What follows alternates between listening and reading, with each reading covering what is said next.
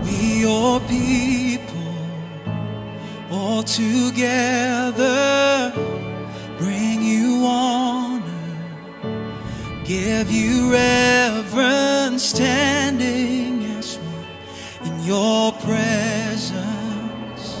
This is your church, God builded.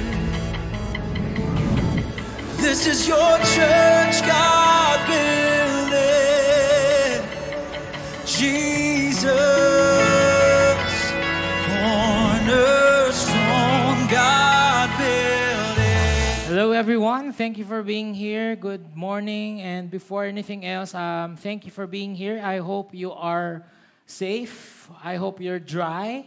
There's a lot of people na binaha, no? And I'm amazed kasi may mga few people na nakausap ko kanina, binaha, and yet they're here. Grabe naman, no? And that's what the series is all about. I mean, we are the people of God. And saan ka kukuha ng encouragement? Okay? Doon ka ba, total binaha ako, magpapakalunod na lang ako, ganun. Or are you gonna go here because the presence of God is here and the people of God are here that will pray for you? Amen. So before anything else, pwede ba pag-pray muna natin yung mga tao? Also pala, no, sabay na natin sa prayer. Last week, nagkaroon po ng lindol. Sino dito naranasan nyo yung lindol? Ayan. Sino dito habang lumilindol, nag-update ka sa Facebook? Ewan ko, ganun yung Pinoy, no? Sa, yung ibang country, magtatago yan, trained. Yung mga Pinoy, sanay na, guys, lumilindol. Naramdaman nyo ba? Ewan ko kung ba't ganun, no? And Abra is hit a lot, by much. So we experience it, pero mas lalo yung mga bahay sa Abra province, also in Benguet and in that, the near provinces and cities. So marami doon. So pray for them. We will pray for them. Also, if you want to send support, you can go to this link. You can scan that, or you can go to this link to give our help sa ating people in Abra. And I love it because the church is not just here, it's everywhere. And we have to help the people there.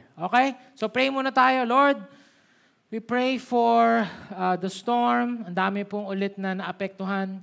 We pray for our people here na pinasok ng baha. Baka may mga nasirang gamit.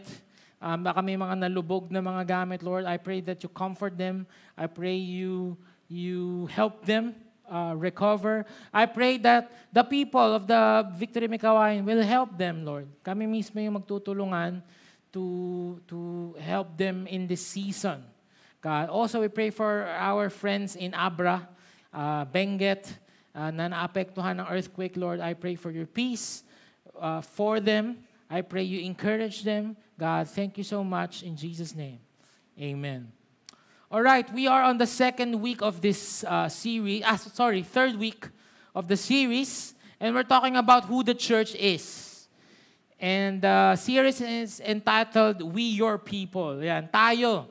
Yung mga taon ng Diyos.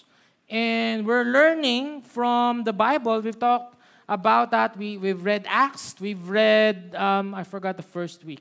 And today, we're gonna look at the book of Romans. So, tayo na tayo. Romans chapter 1.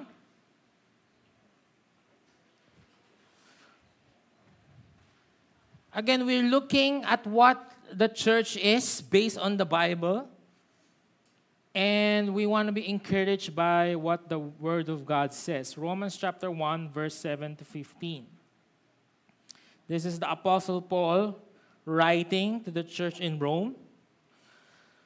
To all those in Rome who are loved by God and called to be saints, grace to you and peace from God our Father and the Lord Jesus Christ.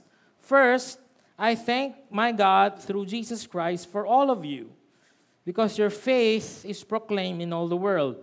For God is my witness, whom I serve with my spirit in the gospel of his Son, that without ceasing I mention you always in my prayers, asking that somehow by God's will I may now at last succeed in coming to you. For I long to see you, that I may impart to you some spiritual gift to strengthen you. That is, that we may be mutually encouraged by each other's faith, both yours and mine. I do not want you to be unaware, brothers, that I have often intended to come to you, but thus far have been prevented, in order that I may reap some harvest among you, as well as among the rest of the Gentiles.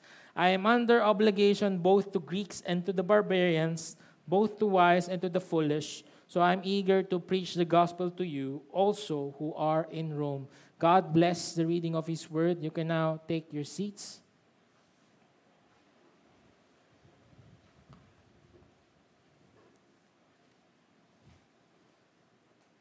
For example, meron kang isang kaibigan na who went to you and said this, told you this, pre, yung utang mo nga pala, binayaran ko na. Ayan, sino dito? Music to your ears yan. Wow! Galing, no? Salamat. Okay? But the question siguro that you ask next is that, alin sa mga utang ko yung binayaran mo? Diba? And yes, you're grateful. Again, the first thing that you're gonna say is thank you, but your gratitude grows dependent on the size of your debt. Tama ba? Halimbawa, alin pa pre yung binayaran mo, yung utang ko ba kay Aling Nene sa sari-sari store? Okay lang din naman yun. Okay, salamat, 30 years na akong di nagbabayad dun. Pambihira ka naman, no? Lista ka ng lista. Okay yun, umabot na mga 10,000, salamat. Yun ba yung binayaran mo o yung credit card bill ko? O kasi swipe lang ako ng swipe. Swipe it, sister. Swipe, swipe, swipe. So, minax out mo yung card mo. 2 million. Grabe naman. Okay, anong binili mo? Puro scarf. Tsaka hat. Diba? So, 2 million. Okay, kung binayaran mo yung credit card bills ko, salamat. Thank you. Pero siguro, on another level, binayaran ko na nga pala yung housing loan mo. What? 50 million sa Forbes Park. Okay? Grabe, salamat. Wala ka lang ba? Di ba ang sarap? Sino dito masaya ka nun pag may nagbayad ng utang mo? Ayan. So, iba, ayaw nyo? Ayan. So, matindi, di ba? Eh, lalo pa yung utang natin sa Diyos. At yun yung sinasabi ni Paul here, in verse 14, sabi niya, I am under obligation both to the Greeks and to the barbarians, both to the wise and to the foolish. So I am eager to preach the gospel to you who are also in Rome. Etong word na to, I am under obligation, it's the original translation, or you can translate it into this, I am in debt. I am a debtor. Ewan ko kung may ganitong word, mga grammar police, inimbento ko lang ulit. Okay? May utang ako. And this utang, I have to pay it. At yung utang ko na yun, binayaran ng Diyos. So, ang saya mo, dahil binayaran ng tao, yung housing loan mo or car loan mo or whatever that is, that's great. But there's an utang that we can never, ever, ever, ever, ever pay. And that is our salvation. You are incapable to pay it. Kasi sobrang mahal ng bayad niya. Ang bayad niya ay dugo ng Diyos. So sabi ni Paul, may utang ako sa Diyos. At dahil sa utang ko sa Diyos na to, ito ngayon ay gonna pay it forward. Have you ever heard of the word? Pay it forward. Sabihin, someone did good something to you, and now you want to pay. So sabi niya, yung utang ko ay hindi lang sa Diyos, I am in debt to the Greeks and to the barbarians. Sino yung Greeks? The prominent people during their time. Sino yung barbarians? The non-Greeks. The uncultured, the uneducated, kaya tawag nila barbarians. Wala silang knowledge. Therefore, everyone in the non-Gentile, parang ganon. Okay, I mean the rest of the Gentiles, non-Greeks, yes. Both to the wise and to the foolish. So, saan tayo may utang? May utang tayo sa gospel. Tingnan mo yung katabi mo, sabi mo, may utang ka sa gospel. Ito yung ibig kong sabihin. No? For example, you're sent in time.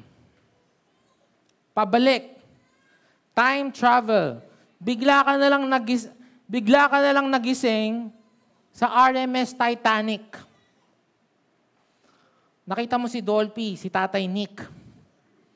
At ngayon, alam na alam mo, you know that the ship will sink. You cannot change time. What happened will happen. What happened will happen. It's gonna happen. What are you gonna do? Alam mo, nalulubog kayo in 5 hours time. Tingnan na may oras, alam mo kung kayo nalulubog. What are you gonna do? I hope you're gonna say, guys, lulubog yung bangka. I'm from 2020. Lulubog tong ship. You have to believe me. Let's go to the lifeboats. Are you gonna do that? Or are you gonna keep it to yourself? Or you're gonna get a lifeboat and get out and save yourself? I hope not. Why? It's your obligation. You're in debt. Kasi pag hindi mo ginawa yun, hindi ka lang immoral, Greg, amoral ka pa. Ibig sabihin, no morality. Wala ka naman puso na you save yourself. If you have the cure to cancer, this is the age-old illustration. If you have the cure to cancer, at ngayon, bagong uso, guys, monkeypox. So, ingat sa mga unggoy. Pupunta pa naman kami sa... nanonood ba si Carmen ngayon?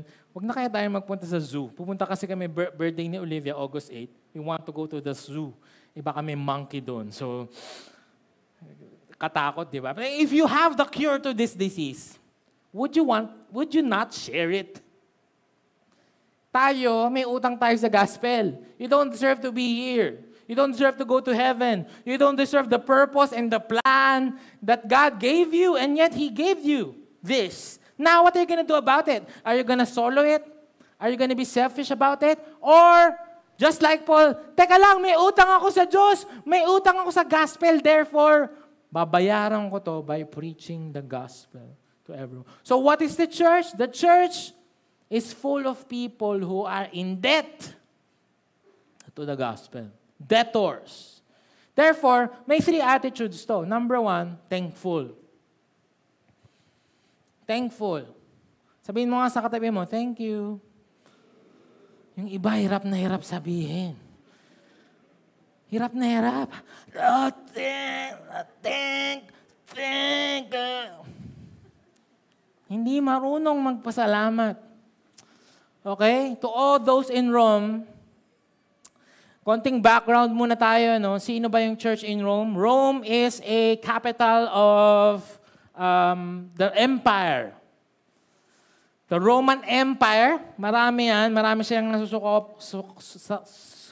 Sukapan. Ano? Sapuk. Yun, basta yun. They are under Rome.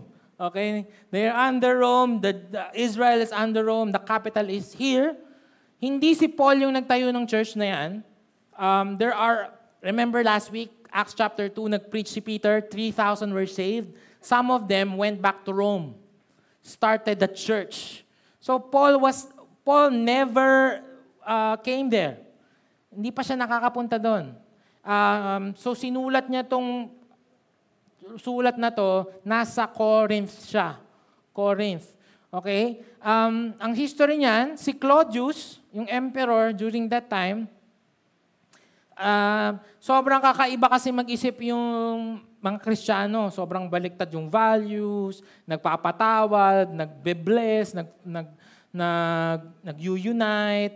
Kahit pinapahirapan sila ng Rome, mahal nila yung government and all. So, nawiwildoan sila. So, ang ginawa ni Claudius, pinaalis niya yung mga Jews sa Rome. After 5 years, they went back. There's a Gentile convert church there. So, nagsama-sama sila dyan. So, yan yung picture ng Rome.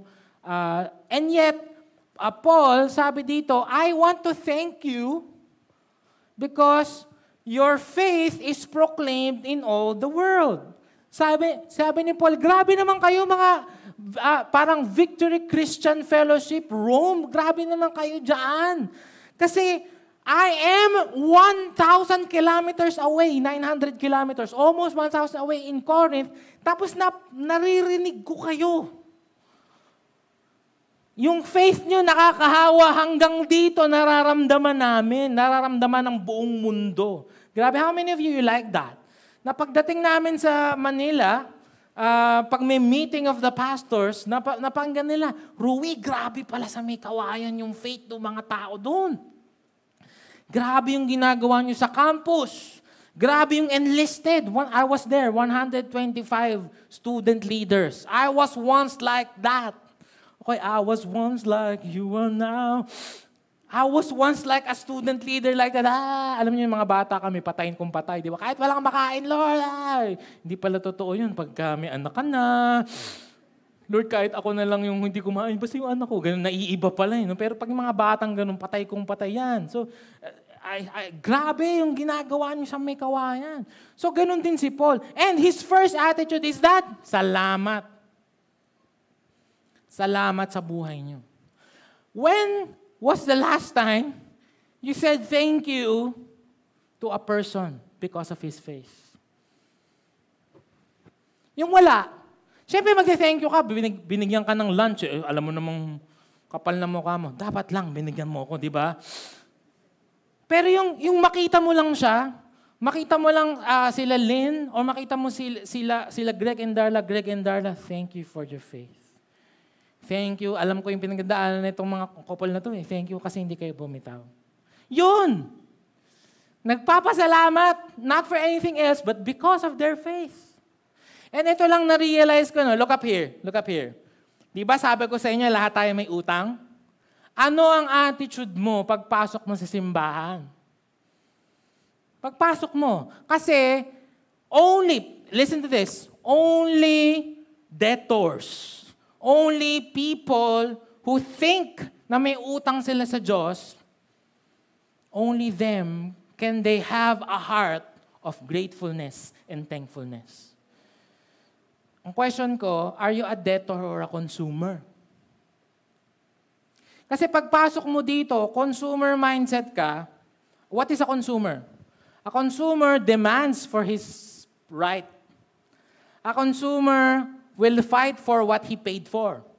Diba sa Jollibee, bakit ang liit ng manok? Hindi ganito sa picture. May dala kang nakaprint, no? Tingnan mo, ata, ito yung nakaprint, ito yung bigay mo. Magrereklamo ka. Diba? Bakit ganun yung gravy? Ba't hindi unli? Nagrereklamo ka, bakit ganun yung phone? Hindi gumagana. Bakit yung binili ko sa live selling, butas yung kili-kili? Eh sa ukay ka bumili. Nagreklamo ka pa. Diba, bakit ganun yung kotse? Bakit ganyan? Consumer will always demand and fight for their rights. I paid for it. Binayaran ko yan. I should get my money's worth, right? Pero kung alam mong may utang ka, at kung itong buong hall na to, alam natin lahat tayo may utang sa Diyos, magiging entitled ka ba? Di ba? Pag may utang ka, halos hindi mo maitaas yung mukha mo. Nandito lang ako dahil sa biyaya ng Diyos, nandito ko kasi may nagbayad ng utang ko. Do you get what I'm saying? Therefore, lahat ng gawin sa'yo ng tao, magte-thank you ka. Hindi naman nila deserve, hindi naman nila kailangan gawin yun. When was the last time you thanked the music team? Ang gagaling nila. Pwede palakpakan niyo yung music team? Grabe yan. Kailan kayo huling nag-thank you dun sa nagkakamera? Nakadikit na yung kamay niya sa camera. Ayan, oh. Ngawit na yan. Nag-thank you ba kayo sa mga ushers na mas maaga pumunta sa inyo? Kasi gusto nila maayos yung upuan pagdating nyo. Eh kung tanggalin na lang natin ushers, kanya-kanyang kuha ng upuan. Ganun na lang kaya, Dana, next week. Kanya-kanyang kuha nang maging grateful tayo. Kanya-kanyang kuha. Tapos wala nang music team. Tama. Wala nang music team. Kanya-kanyang MP3. Oh, worship time po. Ah, sige, play nyo na. Total, hindi naman kayo nagtitake. Hindi naman tayo grateful sa kanila. Oh, sige, kanya-kanya na lang tayong worship. Kawawa yung mga naka-3310. Kasi ang tugtog doon, binary pa yung tu-tu-tu-tu-tu-tu-tu-tu. Paano ka makaka-worship nun? Thankful ba tayo dito sa facility? If you're a consumer, you're always gonna see something that needs to be improved. Wala sa tono yan. Are you a debtor or a consumer? Yung word na thankful ay galing sa Greek word, eucharisteo. That is two words, eu, which means good, and charis, which means grace. Ang ganda! Ang ganda. It means that, bakit ka thankful? Bakit ka mapagpasalamat? Bakit ka may feeling that you're in debt? Eh kasi, you feel and you claim that you are nothing without the good grace of God in your life. That the reason why I have what I have, the reason why I do what I do, the reason why... Tingnan mo yung asawa mo, kung katabi mo yung asawa mo, yung iba na mali pa ng tingin, hindi yan yung asawa mo, yung kabila. Sa tingin mo ba sasagutin ka niyan kung di sa biyaya ng Diyos? Eh, napakaganda niyan. Anong kala mo pinagtrabahuhan mo yan? Tingnan mo yung mga anak mo, yung mga anak natin nasa kids church, grabe. Gift sila ng Diyos sa atin. We don't deserve them. We don't deserve our wife. We don't deserve our husband who provides for us every single day. Ay, wives. Think kayo, wives. Iaangat ko naman yung mga lalaki. When was the last time nagpasalamat kayo sa husband nyo? Kasi he brings home the bacon. Pastor Dennis literally brings home the bacon. Diba, bro? Literal yun. He brings the bacon to you. When was the last time? Or kasi wala eh, sistema na eh. Iaabot sa'yo yung sweldo, bibili ng grocery. Kailan ka huling pasalamat sa mister mo na nag-uwi ng grocery? O pag-uwi ng grocery, bakit kulang? Ganun. Minsan parang, isa lang, pastor, isa lang. Bakit wala yung mga nirequest ko? Whew. Entitlement versus gratefulness. Dapat lang pinakasalan niya ako eh. Totoo naman yun. Pero hindi madaling magtrabaho. Balik na rin naman natin. Kailan kayo uling nagpasalamat sa mga asawa niyo dahil maayos yung bahay pag-uwi? O magrereklamo ka pa, yan na naman ang ulam! Ina-high blood na ako dito. Puro isda. Uy, mas mahal isda ngayon, ha? Yung galunggong, by the way, hindi na siya mura. Di ba, nanay? Hindi na siya mura. Hindi na siya pagkain ng pangmahirap. Mahal na rin. Mahal na rin yung galunggong. Depende kasi. Are you a debtor or a consumer? If you're a consumer, you feel like the world owes you something. And that you will demand respect and honor from the world. Not the saved ones, I hope. Not the Christians, not the church. I hope the church will always have a debtor's heart. Kausap niya yung church in Rome. At nagpapasalamat siya kasi they are serving the church. They're serving the community.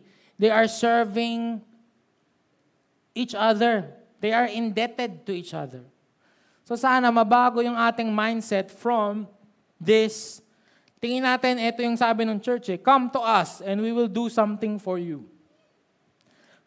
Kaya let's be very careful how we promote church. How do we promote church?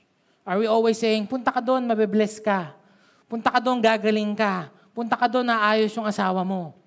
Punta ka doon, yayaman ka. Punta ka doon, gagaling ka. Punta ka doon, makakita kang jowa. Punta ka doon, maganda. Punta ka doon, may parking. And of course, all of those things are great, but I hope that's not the motivation. I hope that we change our mindset from consumers to something like this. Come, punta kayo because we will equip you and train you so you can do something for somebody else. Amen ba? Yung iba din na maka-amen. Mali pala yung alam ko, Pastor. Kala ko, I'm here to consume. Hindi to Netflix. Ilang beses ko naman to sinasabi sa inyo. We are training you and equipping you so that you will feel indebted to the gospel and you will do the same to other people.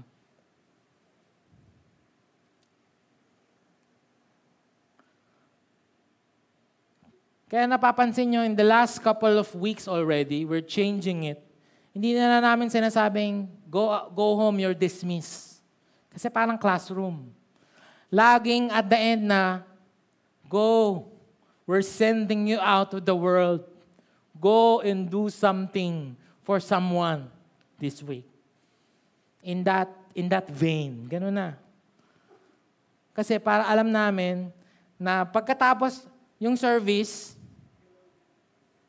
hindi pa tapos yung buhay Kristiyano. Nagtutuloy. That we are thankful for what God did to us and thankful for the faith of each other. Not just thankful,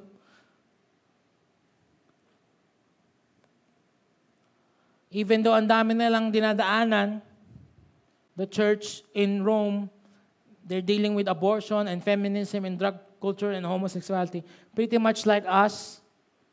Dami na lang dinadaanan, and yet they are continuing their race. Parang sabi ko kanina, no?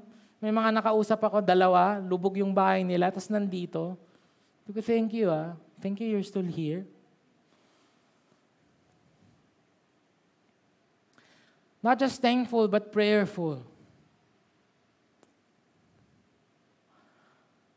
For God is my witness, whom I serve with my spirit in the gospel of His Son, that without ceasing, or without stopping, I mention you always in my prayers, asking that somehow, by God's will, I may now at last succeed in coming to you. Kailan tayo nagpe-pray for someone else? Yung iba parang, I never did that. I never prayed for someone else. Yun nga eh. Selfish nga kasi. Okay? Pero usually, we will pray for someone. Bawa, nakita mo sa Facebook, uy, may sakit pala yung anak na ganito pag-pray natin. I hope that's the beginning, no? Eh, kaysa naman nilagpasan lang may sakit. Ay, yung pala, okay. Sige, scroll. Uy, nasunugan si ganon. Nasunugan. Okay. Sana man lang pag-pray, okay? And that's great. But we do not just pray for the people when they're in need. Look at what Paul said. Wala namang need yung church in Rome talaga eh. Ang sabi nga ni Paul, grabe kayo. Kasi nakakarating yung magandang ginagawa nyo sa akin hanggang dito sa Corinth. And because of that, I will pray for you more. Do you understand? We do not just pray for whenever they're sick. Uy, maghihiwalay na pala to, pag-pray natin. Uy, nasunugan sila, pag-pray natin. Uy, binaha, pag-pray natin. Uy, nalaglag yung baby nila, pag-pray natin. No! Sino nang magpe-pray yung mga maayos yung buhay? Pag nakita mo na, uy, nag-vacation sila, pinagpe-pray ba natin? Hindi, sasabihin natin, sana all. So si Paul, sabi niya, pagpe-pray ko kayo. In fact, every time I remember you, that's without ceasing, every time I remember you, I will mention you in my prayers. Kasi ang ganda ng ginagawa ninyo. Do you understand? So a church is a group of people who are in debt, that are thankful, and also because of that, salamat. Pinagpe-pray. Pag naalala mo si Pastor Dennis, si Net, si Pastor Ray, si Pastor Eric, sila Marloyd, please continue to pray for Marloyd, Kia, and Ayla. Okay? Pag naalala natin sila, yes, ngayon may dinadaanan sila, no? Meron silang sakit, pero I hope na kahit wala kayo, wala silang dinadaanan, walang dinadaanan yung mga taong kasama natin, we will pray for them. How are we gonna pray for them? What to pray for? Eto mga, sorry, naklik ko, pa-play. Yan, wala kasi tayong pinagpe-pray. Okay? Pray for them. Petition. Lord, pag nakita mo, Lord, I pray for Darwin and Judy. I pray, Lord, na kung nagpe-pray sila ng bagong sasakyan, I pray for sa dedication ni Voj. I pray. Paalala mo lang. Walang need, walang problema. Pag-pray mo lang. Okay, ano pa? I pray for protection. Lord, I pray for Pastor Dennis. And every time na bumibiyahe, taga-Pulilan yan. Taga-Plara del po yung mga yan. Eh. Lord, I pray for Kuya Arnel, Ate Reggie, from Santa Maria, pumupunta po sila. Protectionan mo sila. Naalala ko tuloy. Naalala ko nung, pag-pray nyo kami kasi nagbabike kami lagi, naalala ko nung last week. Pagod na nga kami, di ba? Kasi nga, Tagaytay. Ang bagal na. Ay, si Miles, si pala. Di ba, Miles, legit tong kwento na to. 10 kilometers lang. May aso dumating. Bumilis ako, naging 40 ulit eh.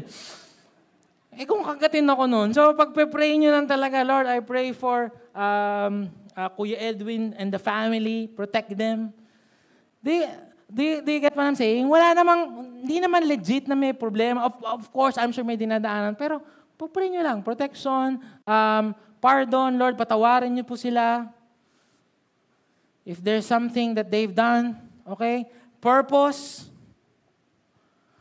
Lord, I pray for Nikki and pangalan, Alan and Nikki for the purpose of their life na marating nila, makamit nila. I pray for Kim. I pray for Enzo, Lord. I pray for Maynard, Lord. I pray for Marielle and the whole Abendan family, yung purpose nila kay Lord. Ayun. Not necessary. Lord, tulungan mo sila, naghihirap sila. Yun din yung sabi ni Paul sa church in Philippi. See, thankful. I thank my God. In all my remembrance to you, of you always in every prayer of mine, for you all are making my prayer with joy because of your partnership in the gospel from the first day until now. Salamat kasi kayo din, church in Philippi, you are debtors. You are in debt. Alam nyong may utang kayo sa Diyos. Alam nyong may utang kayo sa isa't isa. Kaya din, pagpe-pray ko kayo. Kasi nagpa-partner kayo sa akin to preach the gospel. So number one, thankful. Number two, prayerful. Number three, hopeful. Ano may sabihin ng hopeful? Sabi niya, for I long to see you. Kasi nga, hindi pa siya nakakapunta dito, Kuya Arnel. Hindi pa siya nakakapunta sa Rome. So sabi niya, gusto ko nang makapunta dyan. Makita ko kayo face to face. Meron tayong 10 years anniversary. Excited ba kayo doon? 10 years anniversary? Wag na, yung tatlo lang na excited. Ayan. Ayan, biglang pumalakpak, baka hindi makakakuha ng registration. Eh, no? May mga in-invite akong pastors.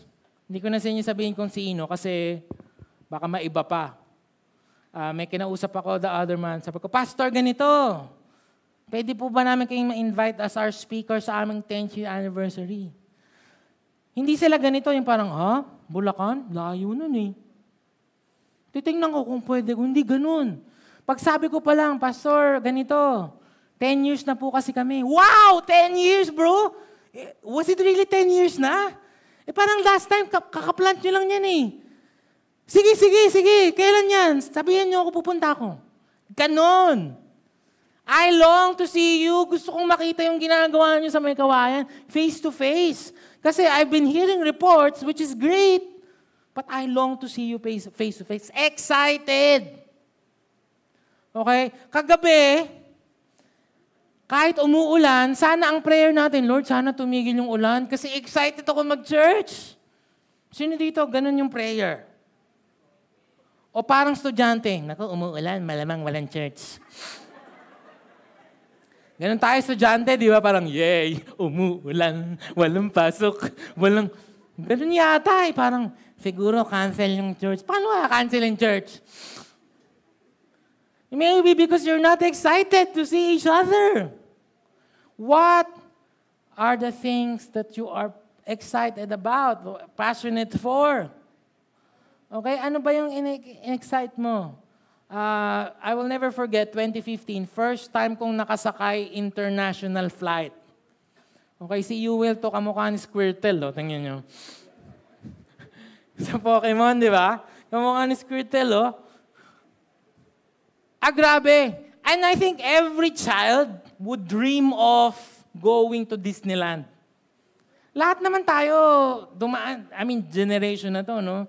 I mean, what is Disneyland? It's just a glorified Enchanted Kingdom, I guess. I mean, yung mga rides nun, mararanasan mo din naman sa Star City. Tsaka sa Enchanted Kingdom. Pero iba to, Disneyland, eh. You will see Snow White and Buzz Lightyear and Woody and Pedro Penduko, Jose Bordado, lahat nandun. So, grabe yung excitement ko. Grabe yung longing ko to go to that place. And I'm sure, by the will of God, no, lahat tayo makaka-experience siya. Dati merong ano, may chismis eh, magkaka-Disneyland daw sa Clark. So, hopefully. Meron din naman, minsan may mga peryaan, di ba? Pinsan ni Elsa, payato, at ganun.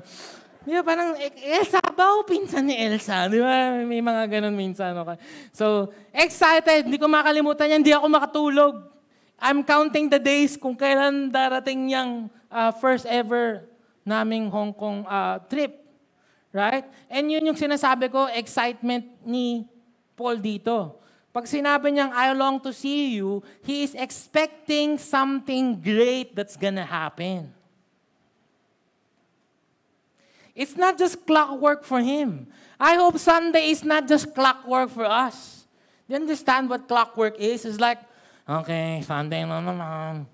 Sige na nga, makapagsimba na, baka hindi pa ka makapasok sa langit. You're dragging yourself to church. But guys, something happens when saved ones, saints, gather together, either in this big formal worship or victory groups happening, informal, or in the homes. Okay, si Mark tsaka si Divine, lagi ito sa bahay namin. Bigla na lang sumusulpot. Yung pagpasok ko ng kwarto, ha Mark, ganun. Saka dumaan. Hindi, sa front door naman. No? Pero pag nagsabi yan, pupunta kami, meron lang kaming dadalhin. Excited! Hindi yung, ano ba naman, magpaprepare pa ako ng pagkain kasi naman. No, I hope that every time someone invites you at their house, every time meron tayong dapat bayan, Edwin, meron tayong campus hangout, may victory group, merong church, may something, excited ka because you know something's gonna happen. Expectant ka. Kasi anong nangyayari kapag nag-gather sila? Ang sabi ni Paul, kaya ako excited pumunta dyan kasi gusto kong mag-impart to you some spiritual gift. Si Paul, ang kanyang gift ay teaching. Sobrang nakaka-relate ako kay Paul kasi I've been preaching for the last 10 years. There was never a Sunday na hindi rin ako excited. Na parang, mag-preach na naman ako. Guys, every single Sunday ko to ginagawa, almost, for the last 10 years. And yet, excited ako eh, kasi alam ko, kailangan nyo to eh. Excited akong i-share yung message ni God sa inyo through me. But not only that, it's not just one way. I know, excited din akong makareceive ng impartation from you. So whenever we gather, kaya ka excited, alam mo, pag nakausap mo si Jade, may matututunan ka dyan about business or about crypto. Okay? Or pag si Enzo, pag naka-basketball ko, si Mark and Divine, sila Darwin, sila Greg, sila Angelo, sila Pastor Dennis, meron silang nai-impart sa akin.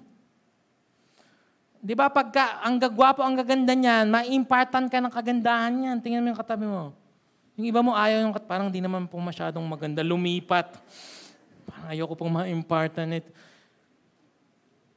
Kaya nga nagkakamukha kayo ng passion, di ba? Lahat kayo nagbabike na, o lahat kayo nagmumotor, o lahat kayo mahilig na sa ganito, sa hobby na to, o mahilig na kayo sa...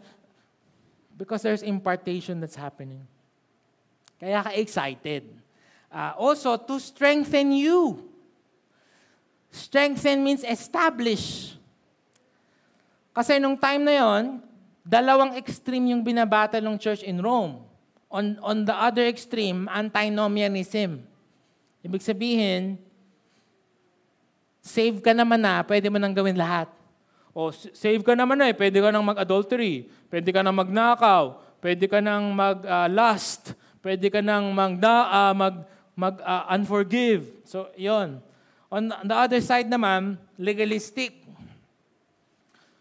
Oo, save na tayo, pero dapat di pa rin tayo kumain ng ganyang meat. Magpa-circumcise pa rin tayo.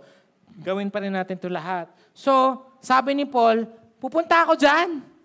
Kasi kailangan ko kayong mag-one-to-one tayo ulit. Victory Weekend tayo ulit. Purple Book tayo ulit. Discipleship class tayo ulit. I have to check. So, the reason why we gather every week and excited to gather is a chance again to establish our biblical foundations. Baka kasi may mga mali na akong natuturo, so okay, check natin yan. That is, that we may be mutually, say mutually, encouraged by each other's faith, both yours and mine. Grabe tong si Paul, no? Sabi niya, pupunta ako dyan, kasi alam ko, pagpunta ko dyan, may encourage ako. Kaya gagawin kong lahat para makapunta dyan kahit 900 kilometers away. Yan. Tingin kayo sa akin, siguro ang maybe you think of us, the pastors, like super Christians. Super pogi, yes, but yung parang sila Pastor Rouie, parang wala namang need. Sila Pastor Dennis, parang wala namang need. Siguro hindi sila nadi-discourage. But if you can see here, sabi ni Paul, pupunta ako dyan kasi kailangan ko ma-encourage. Tingnan niyo yung sulat niya kay Timothy. 2 Timothy 1. Ito po yung kanyang kahuli-hulihang letter. In a few days, he's gonna be beheaded. So, sobrang discouraged siya talaga. Sumulat siya kay Timothy. Ano sabi niya? As I remember your tears, I long to see you, that I may be filled with joy. Timothy, sana makapunta ka dito. Sana madalaw mo ko. Kasi pagdalaw mo, sobrang magiging masaya ako. I will be filled with joy. I am reminded of your sincere faith, a faith that dwelt in your grandmother, Louis, and your mother, Eunice, and now I am sure dwells in you as well. Sabi ni Paul, punta ka dito kasi alam ko yung faith mo, mahahawaan mo ko. Si Paul na yun, ha? Si Paul na yun, na nakapag-plant lang naman ng what? 9+ churches? More? Itong Paul lang naman nagsulat ng majority ng New Testament na di-discourage. Eh ako pa kaya? Si Rouie Gutierrez, yes, pinsan namin sila Richard and all, but that's irrelevant. By the way, I want to say this about being discouraged. No? Minsan kasi ganito tayo, pa-drama effect. Kawawa naman ako. Walang nag-chat sa akin. Walang nangangamusta. Walang nagsasabi, kamusta ka na? Walang nagpe-pray, kawawa naman ako. Hey, the phone works both ways. Bakit yung phone mo ba out? Incoming lang? Incoming lang? Hindi ka pwedeng tumawag? Opo, wala po kasing Claude. Eh, syempre. Punta ka dito, papakonek kita sa data ko, ha? Pero pwede ka naman tumawag eh. Kung nanghihina ka at kailangan mo ng encouragement, si Paul siya nga yung nagsulat kay Timothy. Timothy, punta ka dito. Discourage kasi ako eh. Pupugutan lang naman ako ng ulo anytime soon. Hindi siya nagmukmok na, kawawa naman ako. Ang dami kong sinulat ng New Testament, wala man lang bumibisita sa akin.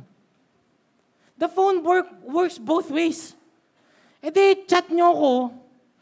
Si Pastor Dennis, i-chat nyo kahit 4 a.m. Number niya, 0917. Seriously ah, seriously. Mas magiging masaya pa ako kung ako chat-chat nyo kung meron kayong tanong at problema kaysa yung kaibigan mong di naman Kristiyano. Pre, ano bang gagawin ko dito? Maghiwalay na ba kami? Oo, pre, wala ng spark. Ako na lang. Ako na lang. Our campus missionaries or your victory group, everyone. Ask for help. Kailangan ko po ng tulong. I need your help. Pray for me. I need your help. Walang makakatulong kung madi-disconnect kayo sa church. Kasi kahit si Paul ay nadi-discourage. Okay, ano sabi niya? Pagpunta mo dito, when you come, bring the cloak that I left with Carpus at Troas. Kasi lamig na ako. Pwede ba yung inarbor ni Carpus na coke, pakibawi, nabawian patuloy, no? You know, bring the cloak that I left with Carpus at Troas. So, hanapin pa ngayon ni Timothy, itong si Carpus.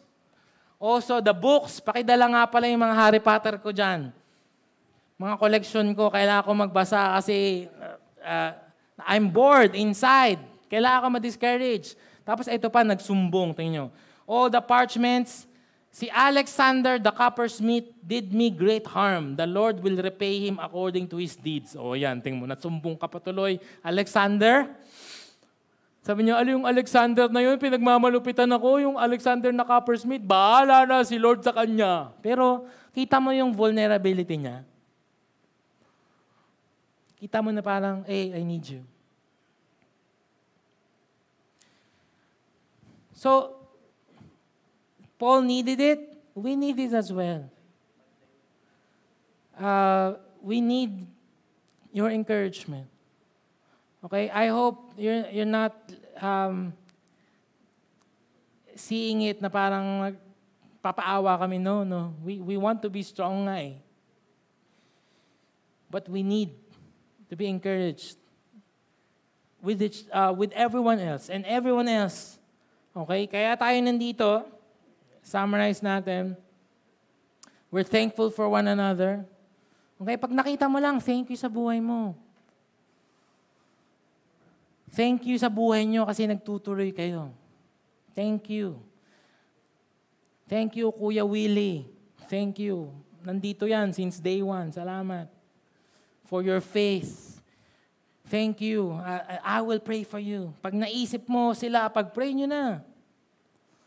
And that I hope that we can't wait na mag-Sunday. Kasi magkikita-kita kami. Magkikita-kita tayo. That we will impart each other, to each other. Mutually encourage, strengthen each other. I want to end with this as I call the keyboardist. Ito yung picture nung relationship ni Paul sa churches. Ito, yung aalis na siya sa Ephesus. Hinatid siya ng mga leader sa port. Sa Tagig. Hindi fort. Daungan. And nagpapaalam siya. Tingnan mo yung kung gaano nila mahal yung isa't isa. And when he had said these things, he knelt down and prayed with them all. And there was much weeping on the part of all. They embraced Paul and kissed him. Huwag niyo na po akong i-kiss later. Okay na po yun. Being sorrowful most of all because of the word he had spoken that they would not see his face again. Aww. Yung grabing relationship na parang, Paul, baka hindi na tayo magkita. Baka sa langit na. And they were crying and weeping because they love each other dearly. That's how Paul treated the church. It's not a job for him. It's not just a clockwork for him. Excited talaga siya. I pray, no? This is the spiritual family. Tingnan niyo may isa't isa. Tingnan niyo each other. This is the person that God brought you to journey with you. Ito, yan. Wala kang choice. Gusto mo mag-Victory Marilao ka, pwede rin. Kung may kaaway ka dito. Pero still, this is a church. And I cannot imagine, no? Lalo na yung staff, we've been together for what, 10 years? Pag meron sigurong parang, sana lahat ng mga campus missionary ang mapangasawa, taga Meycauayan din, in Jesus' name. Kasi baka, lilipot na po kami sa Victory Sontoroso, kasi doon po yung sakit sa puso, di ba? Ah. Tapos kayo din, pag meron nagpapaalam dito na, alis na po kami, kasi po sa Amerika na po kami, or what? It really pains me. So I hope that we will have that deep, genuine relationship. Diba? Mas matindi pa sa graduation. Di ba sa graduation, nagyayakapan tayo lahat and all. So we're here. Okay? Attitude of being a debtor. May utang. Therefore, I will not be entitled. I will serve everyone. I will pray for everyone, and I'm hopeful, longing, and I know every time we meet together, something great happens. I'm strengthened, encouraged, I'm built up. Sino ito? Parang yun nararamdaman mo ngayon. Strengthened, encouraged, built up because of the Holy Spirit, because of the Word, and with everyone else. Amen? Palapakan natin si Lord.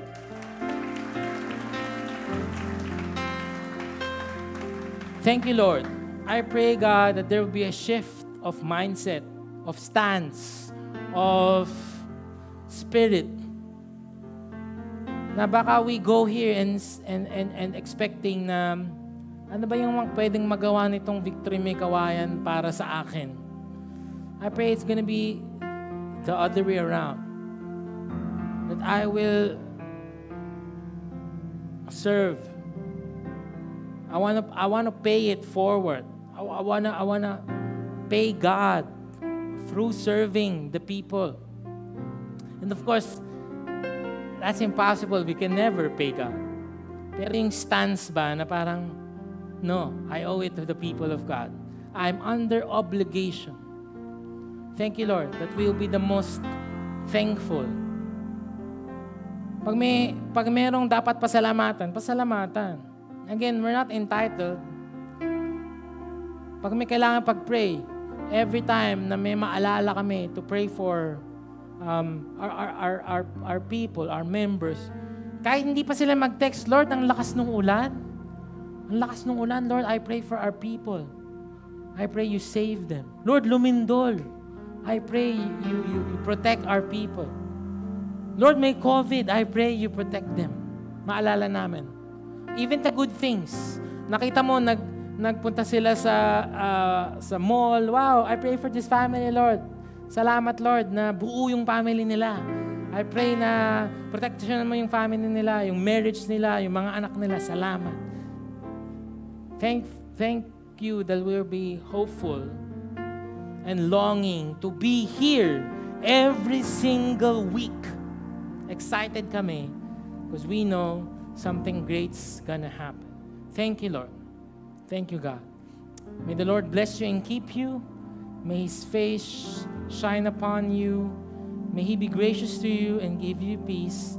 We send you out to be debtors, in debt to God and to the world.